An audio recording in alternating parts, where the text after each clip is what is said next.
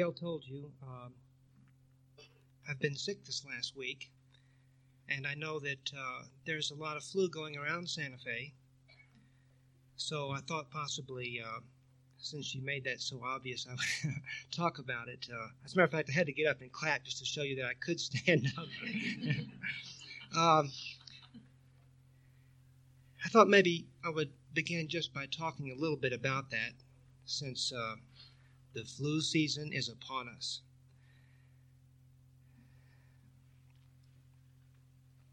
Nothing is a mistake in terms of absolute truth. The world is answered. A Course in Miracles says that this whole dream took but an instant. And in that instant, it was answered. Answered. Every part of it was answered. Another way of saying that is everything that will happen to you has been anticipated and blessed. And so there are two things there's the original intention, the ego intention, and then there is the blessing that has been made of it. So, whatever you're doing, whatever you're thinking, whatever is happening around you, there are two things before you and you may choose which you will receive into your heart. Either the attack of the ego or the blessing of the Holy Spirit or of God or of Christ or of your higher self or whatever term you like to use for truth.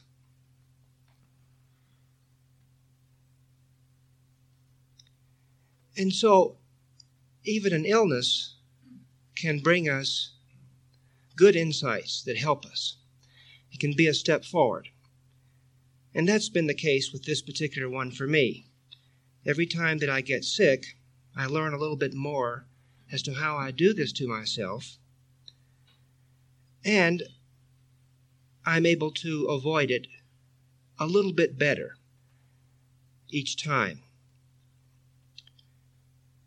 Whether or not the time will come in which I can walk through the world without ever getting sick.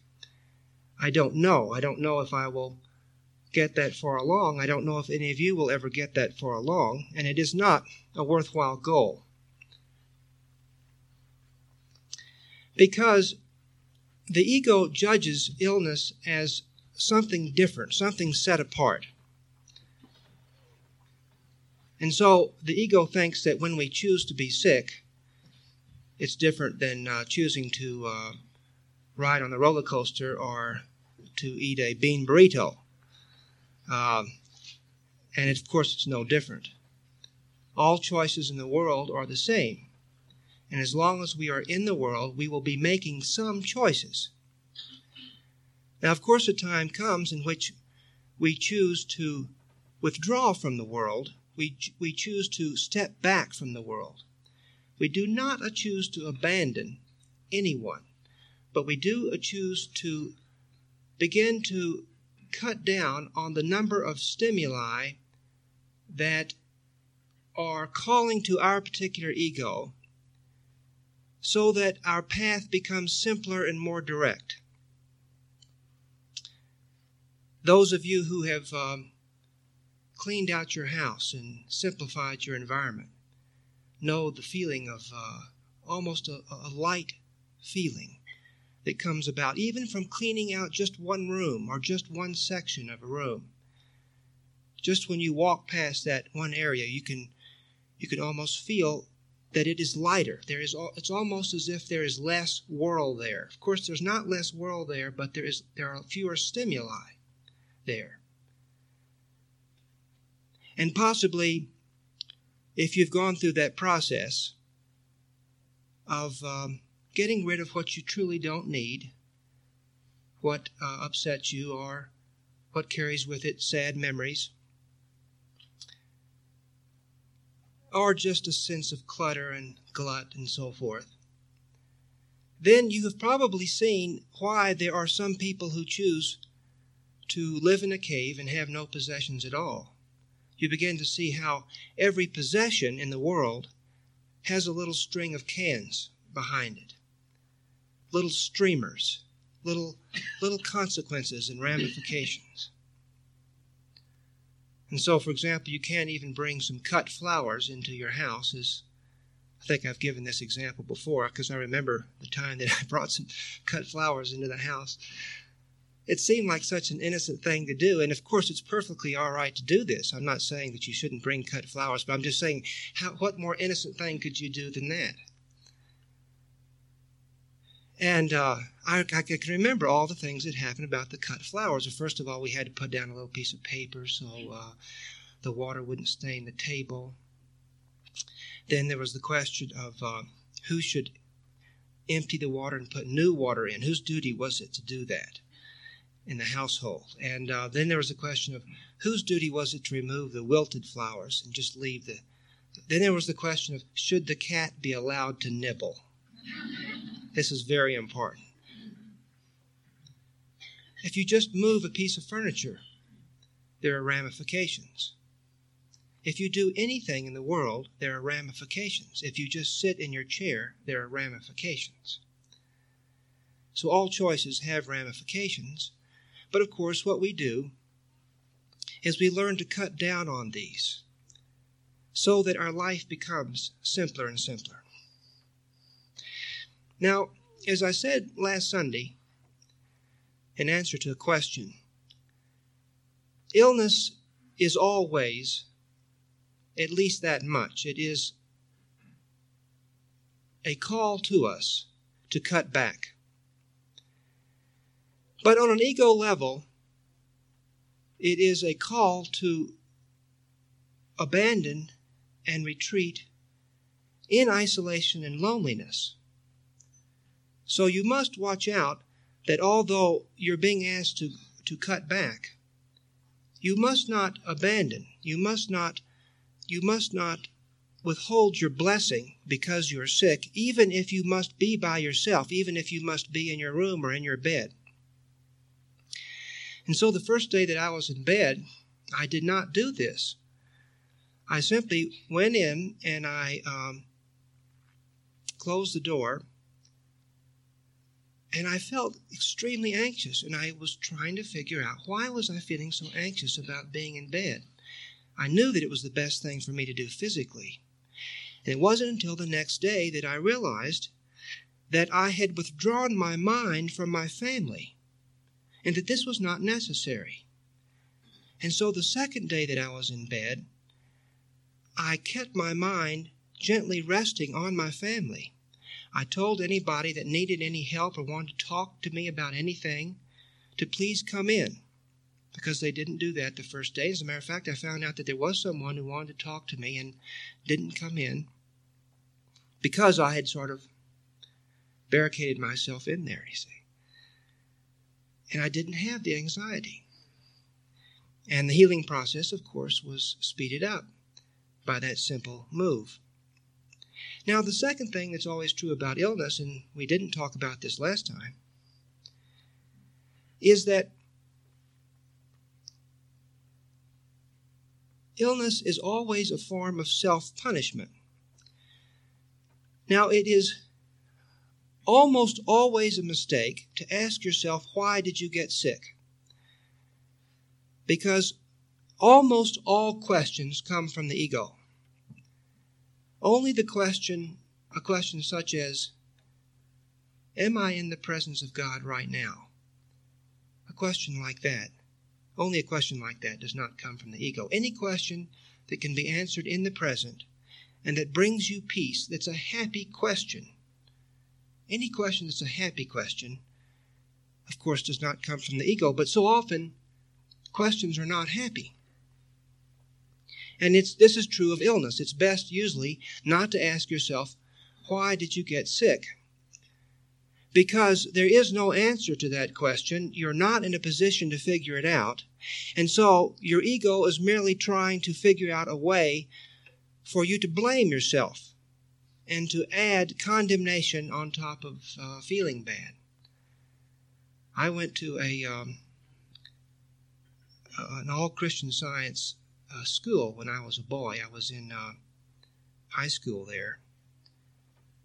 And the general assumption was that if you were sick, You are not doing your work. That was the uh, term. You haven't been doing your work. And boy, I tell you, if you got sick, you didn't admit it because you would get. Uh, this is at that particular time. I'm sure this school has changed by now.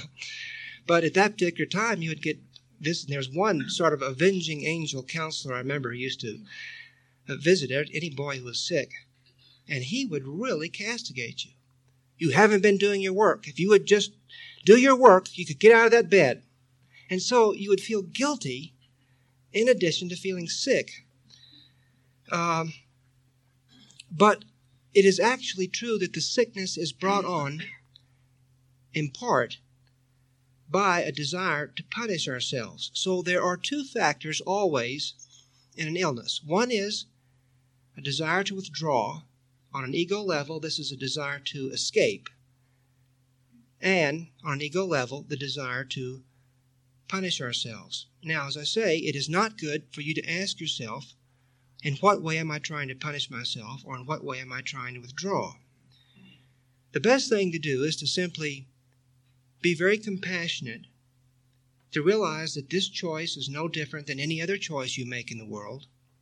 It's no different than the choice of breakfast cereal you have in the morning, or the choice of the time you go to bed, or whether or not you get the junior sized toothbrush or the uh, natural bristles or whatever. It, it, it's all the same. And if you will treat your body with compassion and with gentleness, there will occasionally be insights. As a matter of fact, there will increasingly be insights that will come to you as to why you are sick. These are not asked for, these are not analyzed. This is just sort of a turning on the light bulb. You know, like in the comic strips, the light bulb goes on. And there's just a little insight. Now, another reason that it's not good to ask yourself why you're sick is because you will be looking for a single reason. And more often than not, it's the coming together of several things.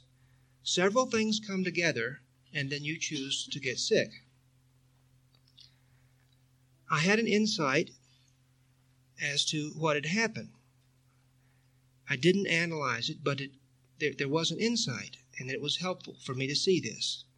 I'd been over, uh, Gail and I had been over to some people's house, and I had made uh, 25 mistakes in a period of about three minutes. And I was aware of each one as I was making them. I recommended remedies. It's always a mistake to recommend remedies. Everybody has to get their own remedies, and to tout a remedy is, uh, is, is silly. And of course, you remove yourself. If, if there's any possibility, of course, that you could stand in any way for peace or for the love of God, you've ruined it if you start recommending remedies or recommending anything in this world.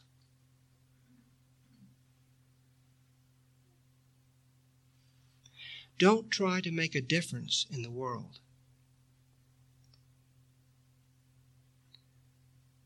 The ego does not understand this. Leave the world undisturbed and walk towards your Father. Anytime you're trying to make a difference in someone else's life, you can be sure you're making a mistake. Stand gently for the truth. Walk peacefully toward the peace of God. And so I did that, and I we talked about the West Coast falling into the sea, and I gave my opinions on that, and on and I mean I was just cooking them off. Everything I knew not to do, I was. Uh,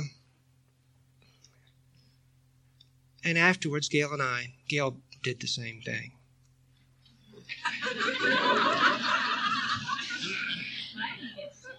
Oh, but she says she didn't get sick. That's true.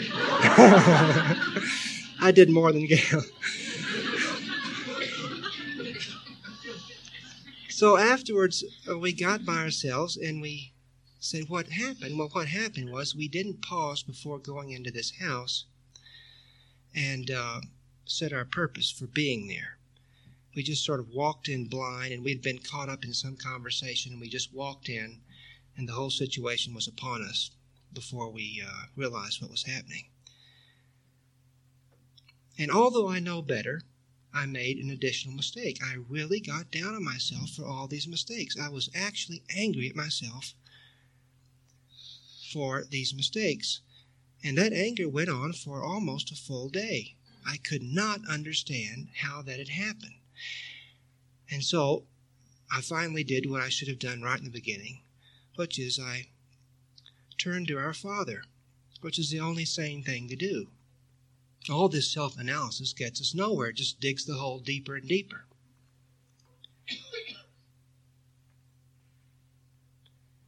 And the insight that I got there was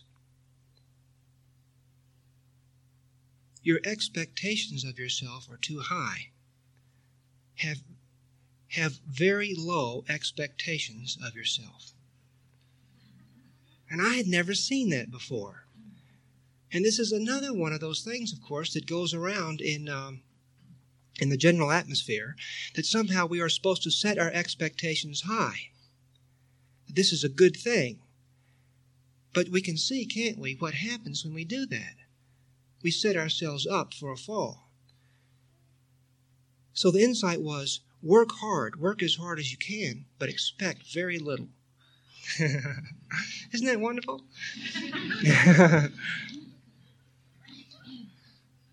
but there was that. And then there was another factor, and this was another insight that came, which was that, of course, there are people who feel abandoned by the closing of this church, that this church will close in a year. And I can remember, oh, a couple of years ago, a friend of ours, Gail's and ours, uh, decided to uh, leave Santa Fe, and she called up all of her friends and she said, Santa Fe, Santa Fe just doesn't have anything for me anymore. And I remember thinking to myself, well, I'm here. and I felt abandoned, although I could see her reasons for moving. And so, of course, I understand that people feel abandoned. I understand that. But I didn't understand the that there is some anger along with this. And suddenly it real, I realized that I was picking this up and that I was fe- feeling a burden from this. So I was feeling a burden from the some of the reactions that were going on to this announcement. And so the burden of that and the burden of many things that I thought that I had to do, like a, a couple of books that were overdue, people that I needed to call and getting their house ready so it can be sold and on and on and on and on. That plus the guilt and my ego thought it saw a way out. Now that was an insight. It didn't come through analysis, but it was very helpful. It was helpful for this reason. I now know this much more than I did last week, and I will pass it on to you. I must from now on watch my thoughts very carefully. I can see clearly that I'm going to be sick most of this year if I don't do this because this situation will continue. There will continue to be people who will be unhappy. They'll be unhappy about the way the church is closed, no matter how we close it. They'll be unhappy about the day the church is closed. They'll be unhappy about not leaving the name for someone else to carry on. Why can't our group carry it on? Why can't this group carry it on? And so forth. And there will be misunderstanding about that, no matter how we do it. And there will be things that will need to be done, and I will make mistakes. And so, what I know now that I must do if I'm not to spend the rest of this year being sick, one time after the other, is that I must watch my thoughts carefully. And any time that I see there's any sense of burden, and this you can do yourself, because this will always be a factor. It's as if the world begins to weigh too heavily. It's as if it seems unfair. You've got too many things to do. That's the feeling. Too much is expected of you. Whenever you have that feeling of being hassled, of it being unfair, of too much being expected of you, you might want to look at that because many of us use illness as a way of escaping that. And of course, it does not escape it, as you can see, because the things are still there after the illness. And so, what I must do, I realize, is that I must see the thought, and then I must say to myself, all I can do is what I can do now. I will do what I can do now in peace, and I will not worry about what is going undone. That is the sane thing to do. Whereas before, what I was doing was I was halfway doing what I could do now, and the other half of me was worrying about what still had to be done. And that is pain, and we will choose some way to escape from pain. And the second thing that I must do is that I must watch my thought very carefully for any tinge of guilt. Any time I make a mistake, I must simply say, I was not as far along as I thought I was. That's the simple fact. And so I will stop thinking how far along I am and just continue to walk home. For me to feel guilty is to make an additional mistake, and I do not wish to do that, so I'll walk home to my Father instead.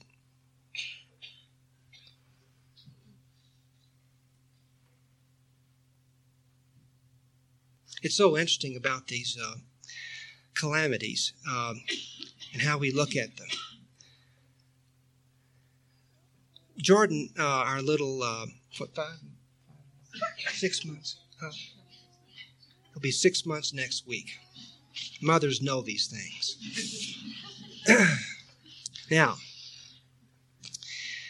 uh, we've been putting him in a little walker, and he hasn't been able to walk in the walker. Uh, but he uh, he seems happy in the walker. I, has the illusion of being upright, like other Homo sapiens or something. I'm not sure what's going on there. And so um, Gail was running a bath. She's the one that's got to feel guilty for this one. Gail was running a bath and uh, had Jordan in there. I had him in there just the day before. Nothing had happened. She but he was in there in his walker, and she was running the bath, and she went out. And Melissa um, came through the front door and heard a crash and went in, and Jordan was underwater looking up. And uh, Melissa had on her boots and everything, and she went right in after him and uh, picked him up. And there was not a single whimper. He was just looking up, and he was seemed somewhat surprised, but the whole world, of course, is surprising to you when you're five months old anyway. he never cried once. He obviously didn't breathe in any water. He was just looking up at the bottom of the tub. Uh, so uh, the next thing that happened was John was over at a little friend's playing, and we told John about this. And John scolded us. He said we should have left Jordan there until he got home so he could see it.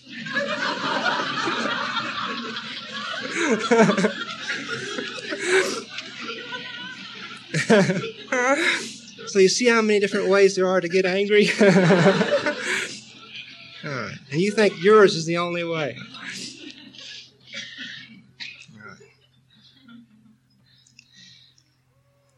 So I will I think I'll blow my nose. May I blow my nose? you may blow your nose with me. Make me feel comfortable. Oh, I didn't bring. Oh, yes,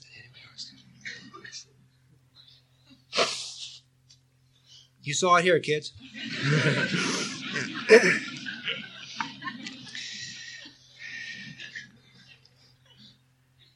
so let's talk a little bit about watching thought. Since the beginning of this year, we have been talking about fundamentals, the basics. Because I told you I wanted to make this the best year that we can make it. And um, Tui told me something very interesting. He said, uh, he came up to me after I announced uh, on that first Sunday that uh, this would be the last year of the church. He came up and he said, uh, I've noticed that whenever I say to the to the audience, last time, that's when they sing it the best.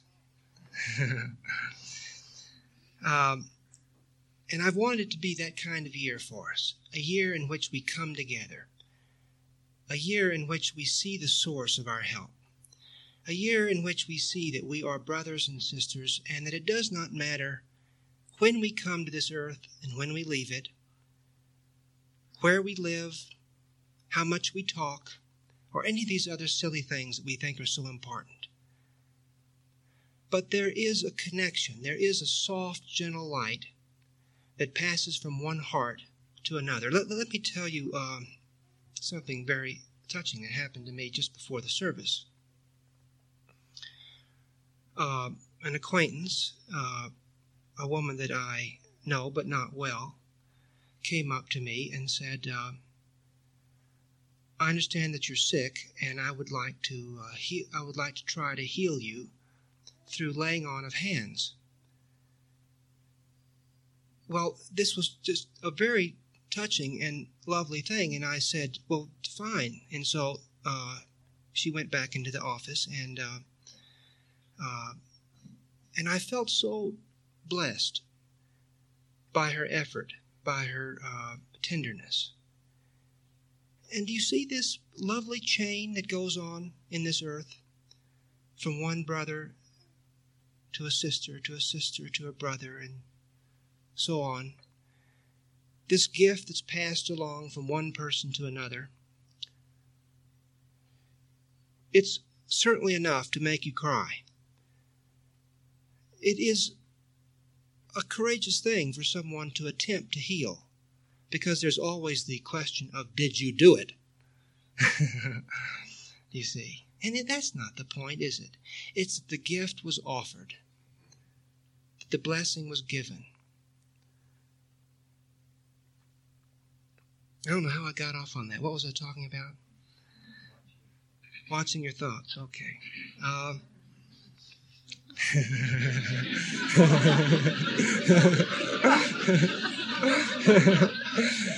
Watching your thoughts as they trail off in irrelevancies. okay. Uh, well, let's go back to watching your thoughts. Oh, okay. Uh, so we've been talking about basics here at this church.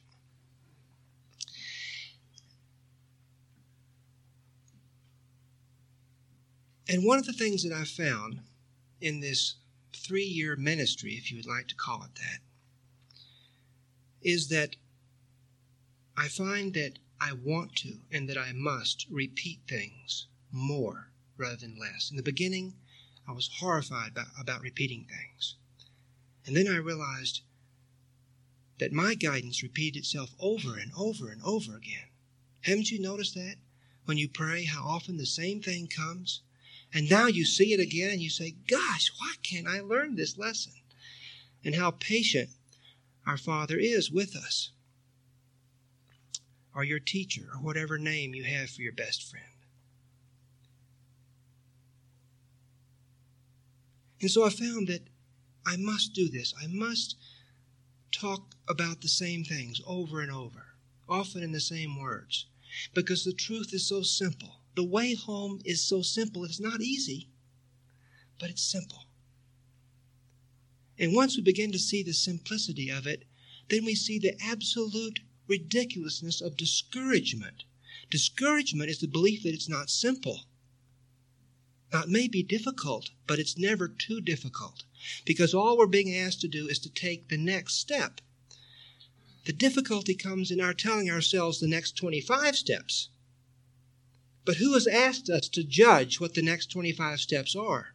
And who is in a position to know what they are? Merely the step that we must take today. The anger that we choose to step back from today is the only anger we must deal with. The love that we wish to extend to another today is the only love that we must deal with. And the only way in which we are asked to leave this world today is to simply to enter peace a little more than we did yesterday. Just a little more.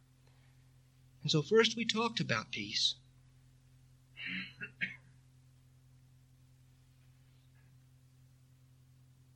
Yeah, I've forgotten what we talked about secondly. What was the second thing we talked about? How staying in the present.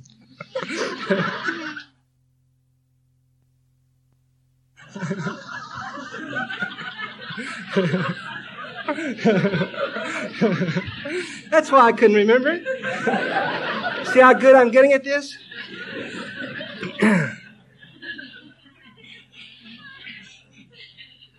See, you thought those pauses were deep meditations, didn't you? he's getting his inspiration.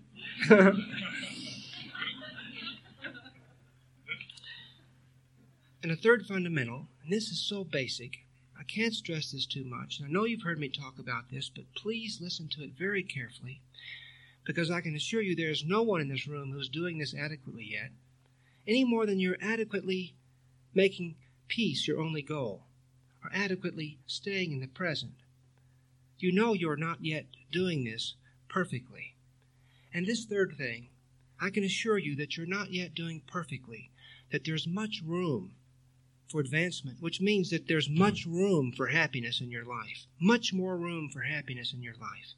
And here's the way in which it can come. And that is to pay very careful attention to your thought. Now, one of the reasons that this is so important is, and we mentioned this last time, and that is there is this sense that there is no limit to our personal ego. That there is no limit of what we are capable of doing. And so we do something that we didn't think we were capable of, and then we say, Gosh, what more am I capable of? And of course, there are things that you are not capable of any longer. Most of you are not hurting people in a direct way any longer. You are not going out and mugging and raping and trying to uh, uh, get people, uh, make people go bankrupt in their business and uh, uh, assassinating other people's personalities and all this kind of stuff. Of course, there are things that you're beyond. As a matter of fact, there are a lot of you who could actually say to yourself, why don't I just do whatever I would like to do? And if you were to do whatever you would like to do, you would not hurt anyone. Because you are actually beyond direct ways of hurting. It's the indirect ways that you haven't yet seen.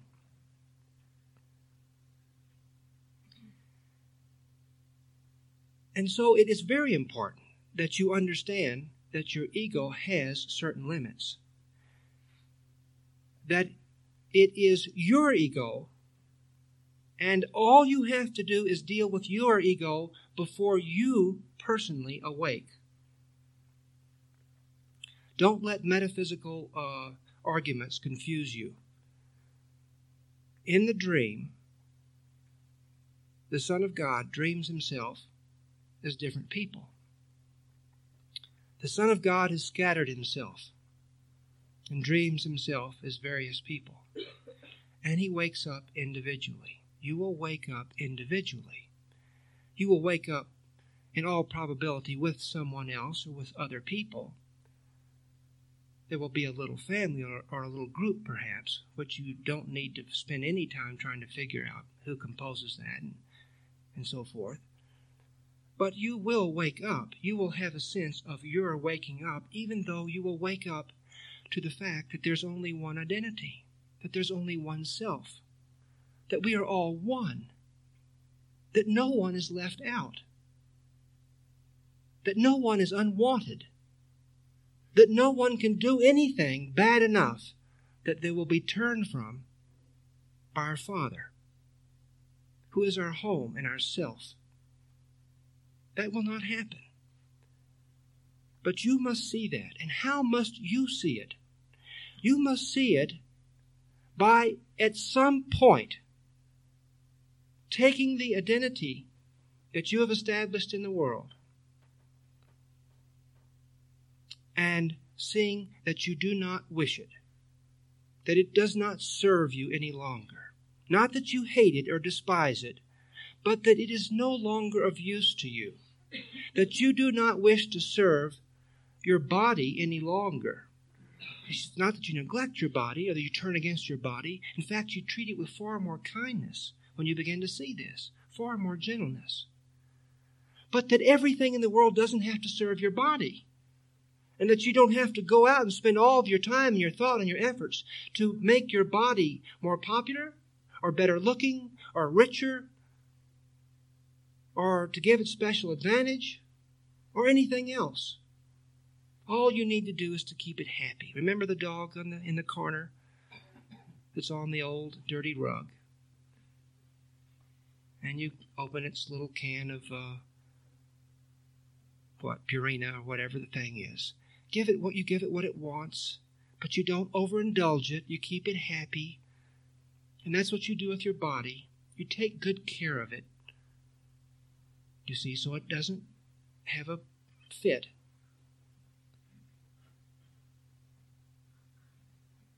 But what do you serve? You serve your awakening. You serve your spirit. That's what happens on a spiritual path. There's this lovely turning away from all this personal interests. And how will you ever see what your personal interests are if you don't look at your thought? What is it that your thought turns to over and over again? It's very interesting uh, Gail and I, and Gail and Melissa and I have been talking about this recently, and, uh, and with every person there is a central subject, or at least one or two central subjects that the thought returns to over and over and over again. And to that person, this seems to be the logical thing for them to be thinking about. With mine, it's this church. My, my thought returns to this church over and over and over again. Now, where's the sanity in that? Why not worry about my finances? Why not worry about my uh, children? Why not worry about my animals? Why not worry about my uh, truck that I haven't put antifreeze in yet? Why not worry about my appearance? Why not worry about my parents? Why not worry about uh, the weather? Why not worry about uh, nuclear war? Why not worry about pollution? Why not worry about cruelty to children? Why not worry about on and on and on? Do you see where's the logic to this? But your ego, you must get to know it, has picked an idol one or two, perhaps three, but generally there is one central sort of nugget there that it rolls on the tongue. It's a delicacy. And the thought in the mind returns to it over and over and over again. You must see what this is, and you must see what the other things are. And then you will see that there's a limit to all of this. Of course, it comes from your past. And so as you let it go, you let your past go and you let your ego go and it weakens. And as it weakens, your mind brightens and you become happier.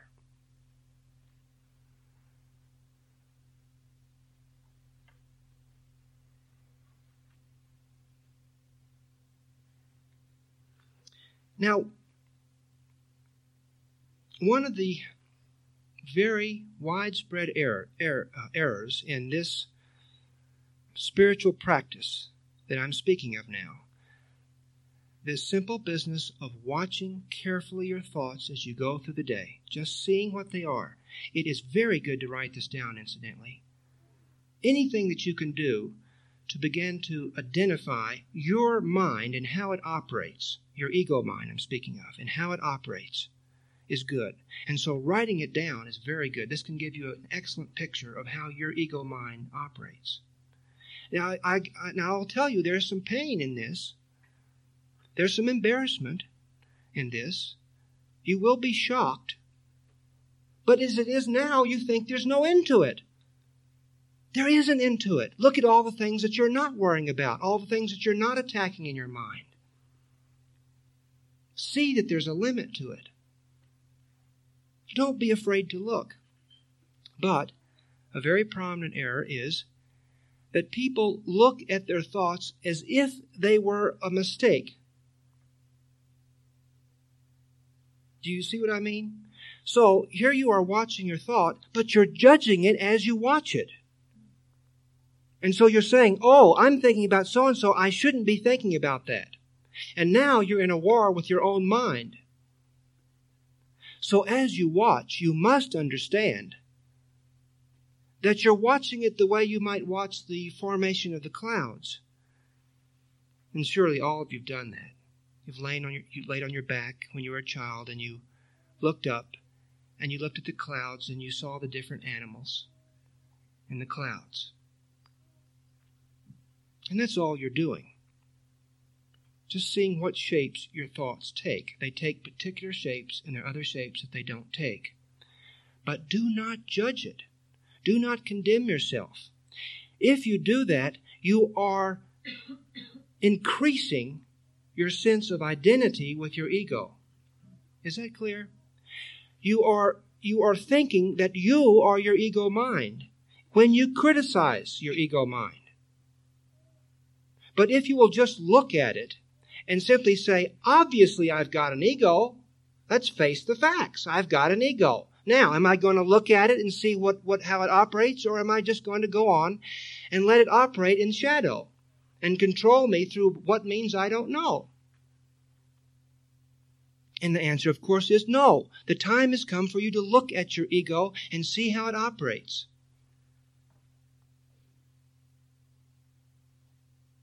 And the only way to do that is to not judge it in the looking, not criticize it in the looking. You're just going to see what it's made of, how it operates. Now, another thing that's another error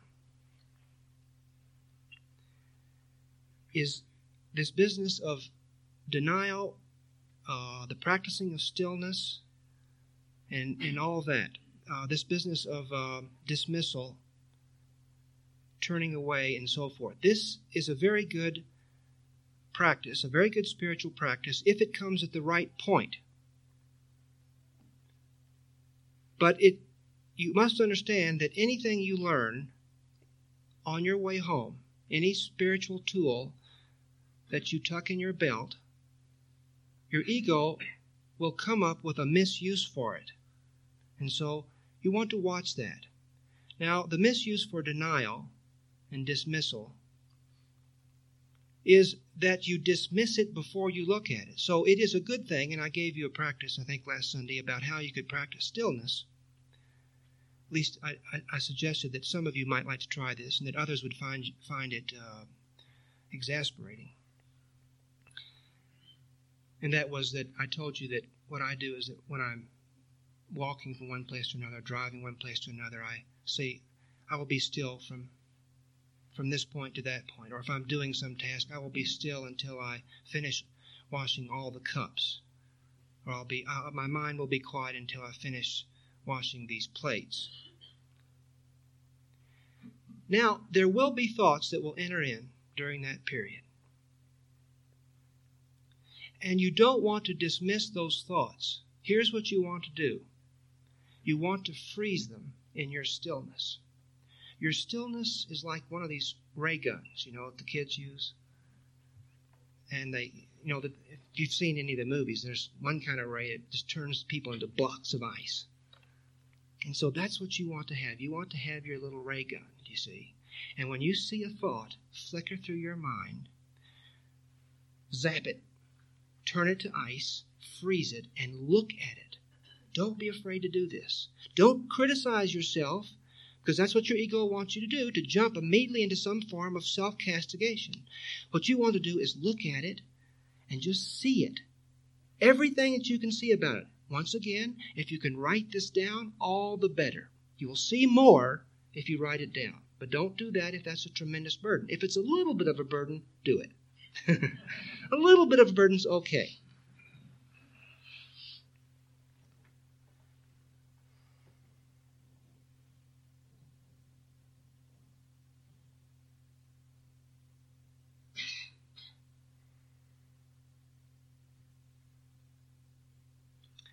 My birthday's tomorrow, and uh, Gail asked me what I wanted for my birthday.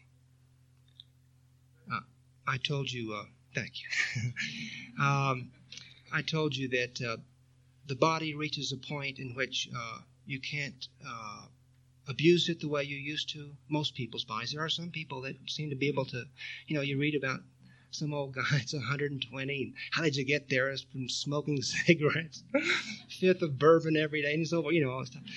Uh, and there are a few people like that. My body has reached that point, people. uh, Gail's and our body fortunately reached that point together about a year or so ago. And so there were many things that we simply had to eliminate from our diet. Either that or we just weren't going to feel feel good. But you don't want to have a sense of sacrifice, and so there are occasions, you see. and so, although I don't eat uh, sugar, I of course give you lots of sugar to eat. We, we provide you with all kinds of sugar to eat after the service. I'm very sorry about last time.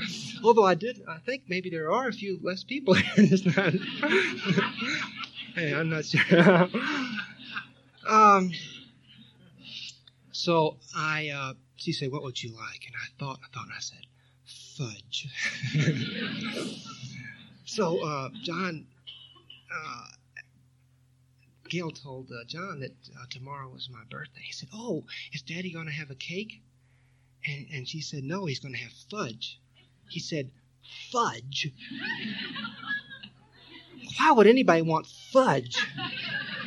I'd never looked at the word that way. You know, it, it just it sounds awful. Fudge, God, why would you want to put something like that in your mouth? Okay. Okay. We've got about 10 minutes more.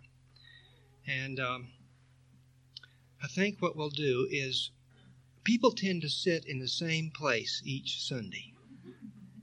It's very interesting. I, I, you know, whenever I want to see if so and so's. Now, you must understand that I am myopic. So I don't know who is attending past about uh, row five or six, do you see? um, you're, you're just sort of shades of pastel back in the back house, you see. However, um, since people do tend to sit in the same place, uh, why don't we end by uh, just seeing if there are any questions on this side, because we didn't get to this side last time.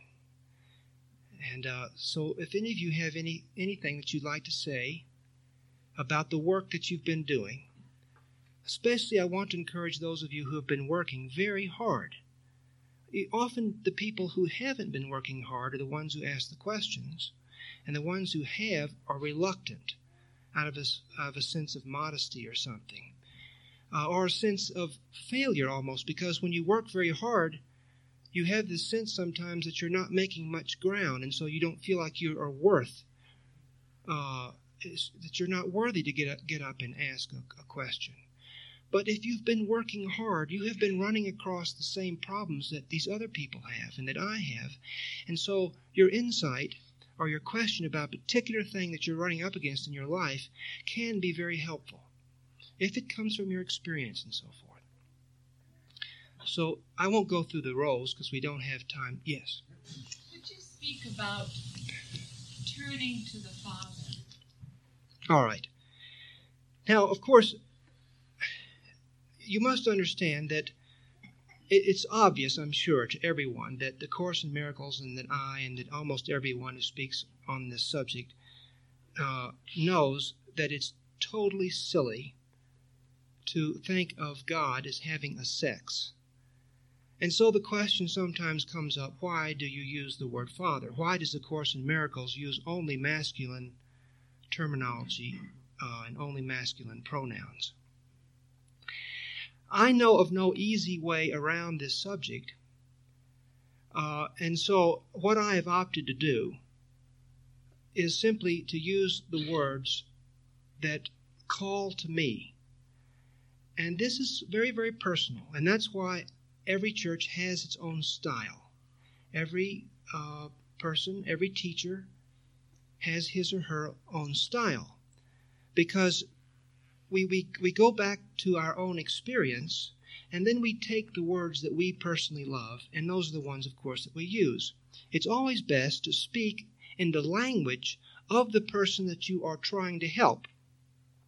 But in an audience, unless you have a specific characteristic to the audience, you then mostly go in back to your own uh, terminology. But if you're working with a specific individual, never insist on your terminology. And there are people, many people, that I speak to that I do not use masculine terminology. I do not even use Christian terminology. I do not even use spiritual terminology. If I sense some resistance to this, I try to speak in the language in which they can hear the truth and not the language in which I would prefer to speak it. So let me first make that clear. I personally use the word Father because it means something to me. It calls to my heart to think of God as my Father. And there's nothing literal about that.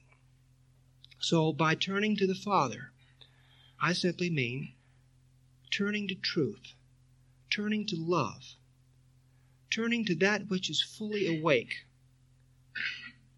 going back home.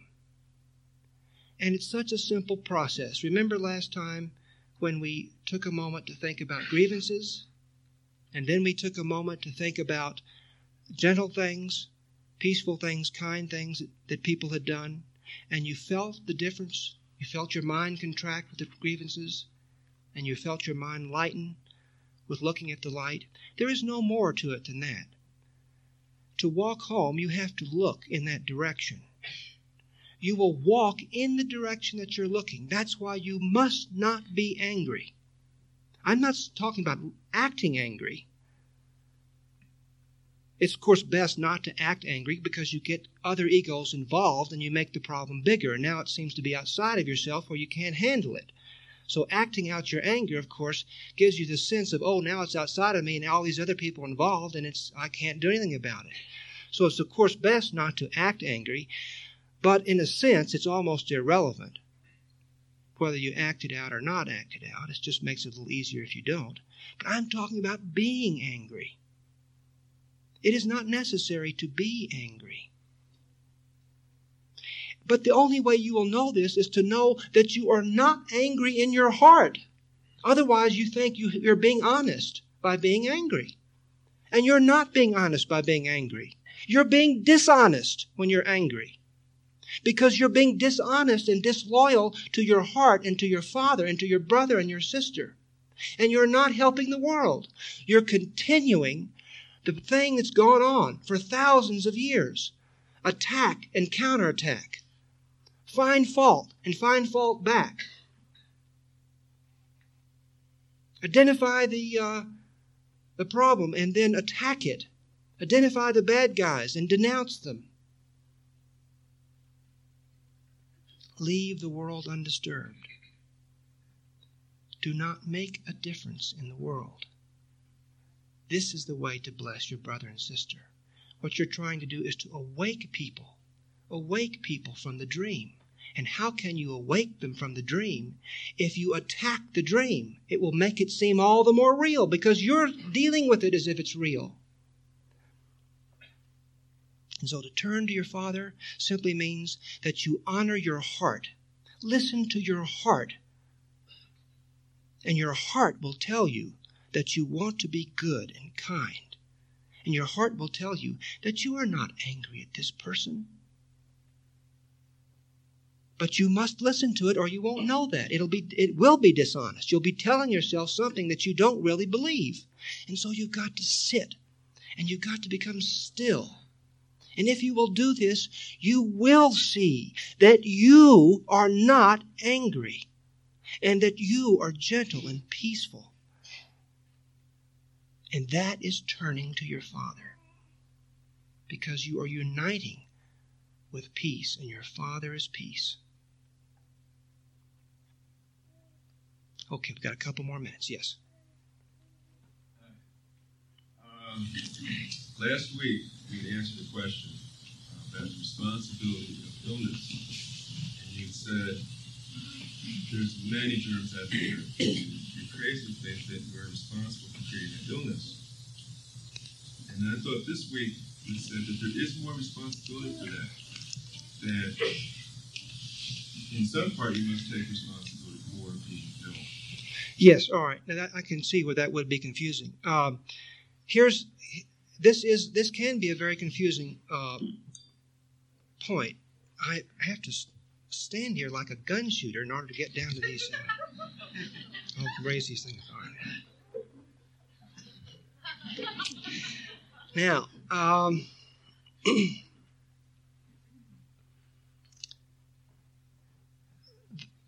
the world is a dream and it's already set up. Our responsibility is that we are dreaming. Up to a certain point, a very, very late point in your journey home, there isn't much you can do about your particular role in the dream. You simply were born to particular people. You grew up in a certain city. You had certain experiences, and you're going to go through certain things. Now, the problem is that people think that the world is good and bad, that part of it's healed and part of it's not healed. And so there's great judgment. And so people do think there's a difference between being sick and being well. There is no difference between being sick and being well in the world. God has nothing to do with physical health. Physical health is not further along than spirit and than physical sickness. It's in the world. It's all the same. Everything is the same in the world. And it's already set up. And so in the world people get sick, and in the world people get mad at each other, and in the world people get cheated in stores. And in the world there are traffic accidents, and in the world you get tickets unjustly. And in the world there are wars what, 40%, 45% of the world is always at war and always has been at war? Is that the statistic? And in the world there are plagues. In the world there, there are there are hailstorms that damage crops. And there are typhoons. And there are earthquakes. And in the world there is this picking up of certain people and exalting them and making them famous and there's this picking up of certain people and making them rich. And often they will tell you they don't really know how it happened. This happened and that happened, but they can't really claim too much to do with it. And people think, ah, that's good. To, to have the, the richness and the fame is good. And to be able to uh, smoke and drink and uh, party and uh, swing when you're 98. This is wonderful. Is it? Is it really? Does that bring you any closer to your Father? Of course it's not. You see how silly that is? And are the people who have been singled out for great praise or great wealth or so forth by the, by the course of things, are they really any happier? Are they any really really any nearer home? And so you are not responsible for the particulars of this dream. You're not responsible for the way the thing's set up. And trying to ask yourself, what does this mean? What does that mean? means that you are looking at the particulars and you're judging. You're saying, this is bad. I lost my luggage. What does it mean? It means that the airplane lost your luggage. That's what it means. It means no more than that. They lost your luggage. They lose a lot of people's luggage. It doesn't mean anything. God is not sending you a cryptic message, some code that you've got to figure out. This simply is not happening. Forget the world. Stop looking at it. Stop asking questions about it or analyzing or reading its signs or anything else. The world is not God. The world is a dream.